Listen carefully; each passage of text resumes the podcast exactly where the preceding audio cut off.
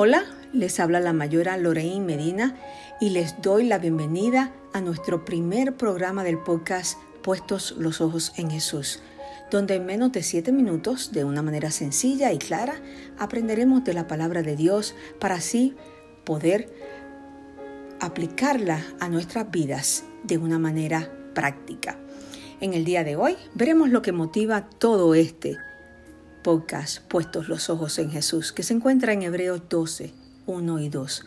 Por tanto, nosotros también, teniendo en derredor nuestro tan grande nube de testigos, despojémonos de todo peso y del pecado que nos asedia, y corramos con paciencia la carrera que tenemos por delante, puestos los ojos en Jesús, el autor y consumador de la fe, el cual por el gozo puesto delante de él sufrió la cruz, menospreciando lo propio, y se sentó a la diestra del trono de Dios.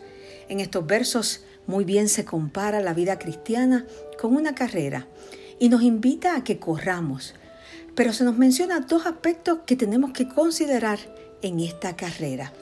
Tenemos alrededor nuestro una nube de testigos. Como si alguien nos estuviera mirando.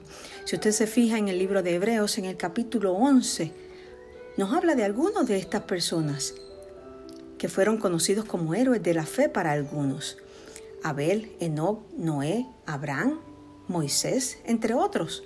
Nos habla de su fe, que algunos de ellos murieron aún sin haber recibido lo prometido, solo mirándole de lejos, pero creyendo. Todo todos ellos tenían fe. Esta es nuestra nube de testigos. Es como si nosotros estuviéramos en un estadio corriendo y ellos nos miraran. Claro, no es así.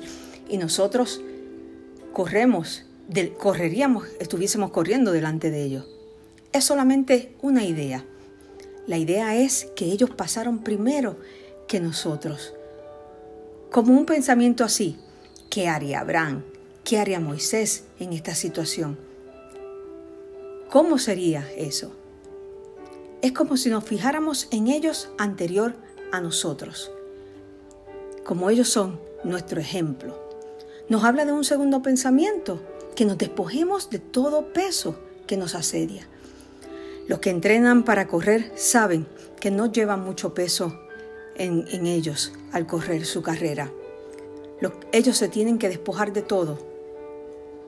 Viajan livianos ante su carrera. Pero la preparación de esta carrera es importante porque el cristiano no queda fuera del alcance de la tentación. Así como el corredor que corre no, no queda bajo las cosas que lo pueden distraer en esa carrera. Sin embargo, tenemos que despojarnos de todo, aquello que nos permita correr nuestra, nuestra carrera, tu carrera y la mía. Llámese celos, llámese avaricia, enemistad, puede ser inclusive hasta falta de fe pero se nos pide que lo echemos a un lado y que corramos.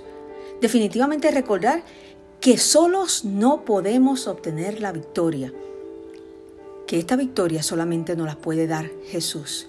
Nos dice que corramos con paciencia. Los hebreos a quien se les escribió esta carta sufrían de impaciencia. ¿Y cuántos de nosotros decimos, ¿por qué no hace Dios algo? ¿Por qué no lo hace ya? Pero tenemos que tener paciencia. Pero durante esta carrera tenemos una nube de testigos, nos, nos, indica que corramos con paciencia, que nos despojemos de todo peso, pero que mantengamos nuestra mirada puesta en Jesús, el autor y consumador de nuestra fe. Si nos miramos a nosotros mismos, quizás corremos más despacio a un paso cómodo, pero si nos fijamos en Jesús, nuestro paso va a ser diferente. No podemos fijarnos a los que tenemos al lado nuestro, las demás personas nos pueden servir de ejemplo, pero tenemos que fijar nuestra mirada en Jesús. Ellos no tienen que ser nuestra guía ni nuestra norma, solamente Jesús, quien es el autor y consumador de nuestra fe. Él es mi ayuda, Él es mi fortaleza, de Él procede nuestra vida. Pablo dio testimonio de ello porque él dijo, porque yo sé a quien he creído y estoy seguro de que es poderoso para guardar mi depósito para aquel día en segunda de Timoteo 1:12. Nuestra visión tiene que ser más profunda. Dice que por el gozo de redimir a su pueblo, a usted y a mí, estuvo dispuesto a sufrir en la cruz. Fue en la cruz del Calvario donde Él pagó el precio. Te invito a que mantengas tu carrera con los ojos puestos en Jesús, que no mires a los demás, solo a Jesús. Así también te invito a que me escribas a puestos los ojos en Jesús a gmail.com y que si tienes alguna pregunta, que si tienes algún pensamiento que quisieras que yo compartiera aquí, me lo hagas saber para así ah, escribirlo y, y ponerlo. Así que continuemos, amigos y hermanos, con nuestra mirada puesta los ojos en Jesús, quien es el autor y consumador. Dios te bendiga, Dios te guarde y que mantengas tu mirada puesta en Jesús cada día.